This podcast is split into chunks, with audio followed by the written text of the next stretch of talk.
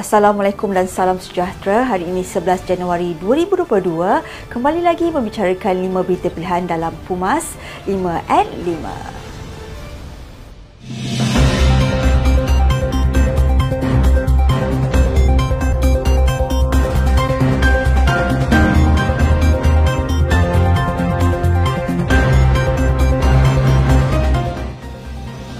Tiada siapa mahu mempertikaikan atau mempersoalkan tentang jawatan peguam negara di bawah perlembagaan dan juga berkenaan perkara 145 kurungan 3 mengenai kuasa budi bicara. Presiden AMNO Datuk Seri Dr. Ahmad Zaid Hamidi berkata, apa yang rakyat mahu tahu adakah mungkin telah berlaku campur tangan politik dalam institusi peguam negara, kehakiman dan keselamatan selepas Pilihan Raya Umum ke-14. Beliau sepatutnya bersikap gentleman dan berani mengambil tanggungjawab terhadap kandungan buku memornya supaya kebenaran terungkai dan sebagai bekas peguam negara sepatutnya lebih memahami maksud justice. Pengurusi Barisan Nasional itu mengulas mengenai bekas peguam negara ketika pentadbiran Kerajaan Pakatan Harapan Tan Sri Tommy Thomas yang dilaporkan enggan memberi kerjasama kepada pasukan petugas khas yang ditubuhkan Kerajaan Keluarga Malaysia. Pendedahan itu menimbulkan persoalan kemungkinan berlaku campur tangan politik dalam institusi peguam negara, kehakiman dan keselamatan semasa negara di bawah pentadbiran Kerajaan Pakatan Harapan. Pelibatan wanita dalam bidang keusahanan telah meningkat terutamanya dalam era perkembangan teknologi maklumat dan komunikasi. Naib Ketua Wanita UMNO Malaysia, Datuk Nurliza Abdul Rahim berkata, semarak usahawan wanita sebagai antara tonggak utama bagi membantu proses pemulihan ekonomi negara keupayaan negara maupun ikalis ekonomi mampu mengekalkan kegiatan ekonomi dan perniagaan dalam waktu yang mencabar. Usahawan yang berjaya seharusnya mempunyai gabungan ciri-ciri inovatif, proaktif dan berupaya menghadapi risiko. Beliau yang juga ahli Majlis Kerja Tinggi AMNO berkata kerajaan dalam usaha untuk memulihkan ekonomi negara malah Perdana Menteri Datuk Seri Ismail Sabri Yaakob telah menekankan bahawa tahun 2022 merupakan tahun untuk Malaysia kembali ke landasan bagi menetapkan pelan ekonomi negara jangka masa panjang. Ketua Pergerakan Pemuda UMNO Johor, Muhammad Hari Muhammad Shah membidas kenyataan di akaun Twitter at Tim Muda Johor yang mendakwa bantuan yang dihantar ke Pusat Pemilihan Sementara di kawasan terjejas banjir di Johor memerlukan kebenaran pegawai daerah. Beliau mengingatkan kepada penggerak parti baharu agar tidak perlu menggunakan modal atau alasan yang tidak masuk akal kerana perlu ada had dan batasan apabila berpolitik saya ingin mengajak bangsa Johor terutamanya belia untuk menilai sendiri keikhlasan pemimpin sebenar. Bukan hanya yang pandai berlakon dan bermain wayang mempamerkan baju yang penuh lumpur.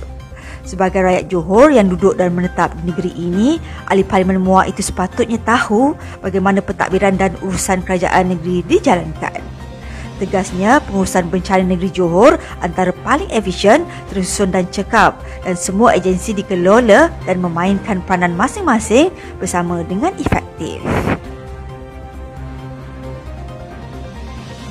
Misi Pasca Banjir diteruskan oleh Kementerian Perumahan dan Kerajaan Tempatan secara bersepadu bersama Kementerian Pembangunan Luar Bandar bagi membaik pulih dan membina semula rumah di negeri yang terjejas akibat bencana banjir. Kedua-dua menteri daripada Kementerian Terbabit akan melaksanakan inisiatif itu dengan turut melibatkan usaha daripada Kementerian Kerja Raya, Kementerian Kewangan, NATMA, KWP, Unit Penyelarasan Pelaksanaan Jabatan Perdana Menteri dan Kerajaan Negeri. Menteri Perumahan dan Kerajaan Tempatan, Datuk Seri Rizal Marikan berkata, kementeriannya akan memastikan usaha itu diselesaikan dengan kadar segera dalam tempoh masa 4 hingga 6 bulan. KPKT memperuntukkan sebanyak RM50 juta bagi membantu rumah mangsa banjir. Bagi pelaksanaan baik pulih rumah, kerajaan memperuntukkan kos RM5,000 hingga RM15,000.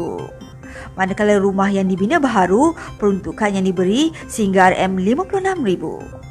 Tegasnya, bagi mengurangkan keresahan rakyat, sementara menunggu rumah siap dibina, voucher sewa rumah diberikan untuk manfaat rakyat yang terlibat.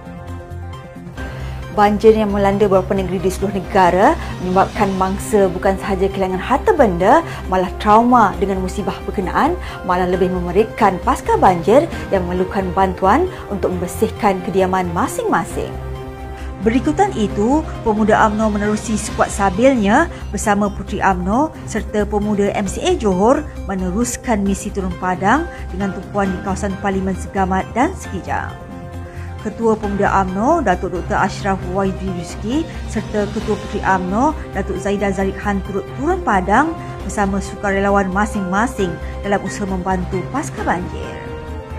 Seramai 325 sukarelawan skuad Sabil Pergerakan Pemuda UMNO Malaysia dan Pergerakan Puteri UMNO Malaysia serta Pemuda MCA Johor terbabit dalam program berkenaan ia dipecah kepada lima kumpulan untuk membantu proses pembersihan dan menyampaikan barangan keperluan asas. Sekian saja daripada saya Adi Bahmat. Jangan lupa temu janji kita Isnin hingga Jumaat jam 5 petang. 5 berita pilihan hanya di Pumas 5 at 5. Assalamualaikum dan salam keluarga Malaysia.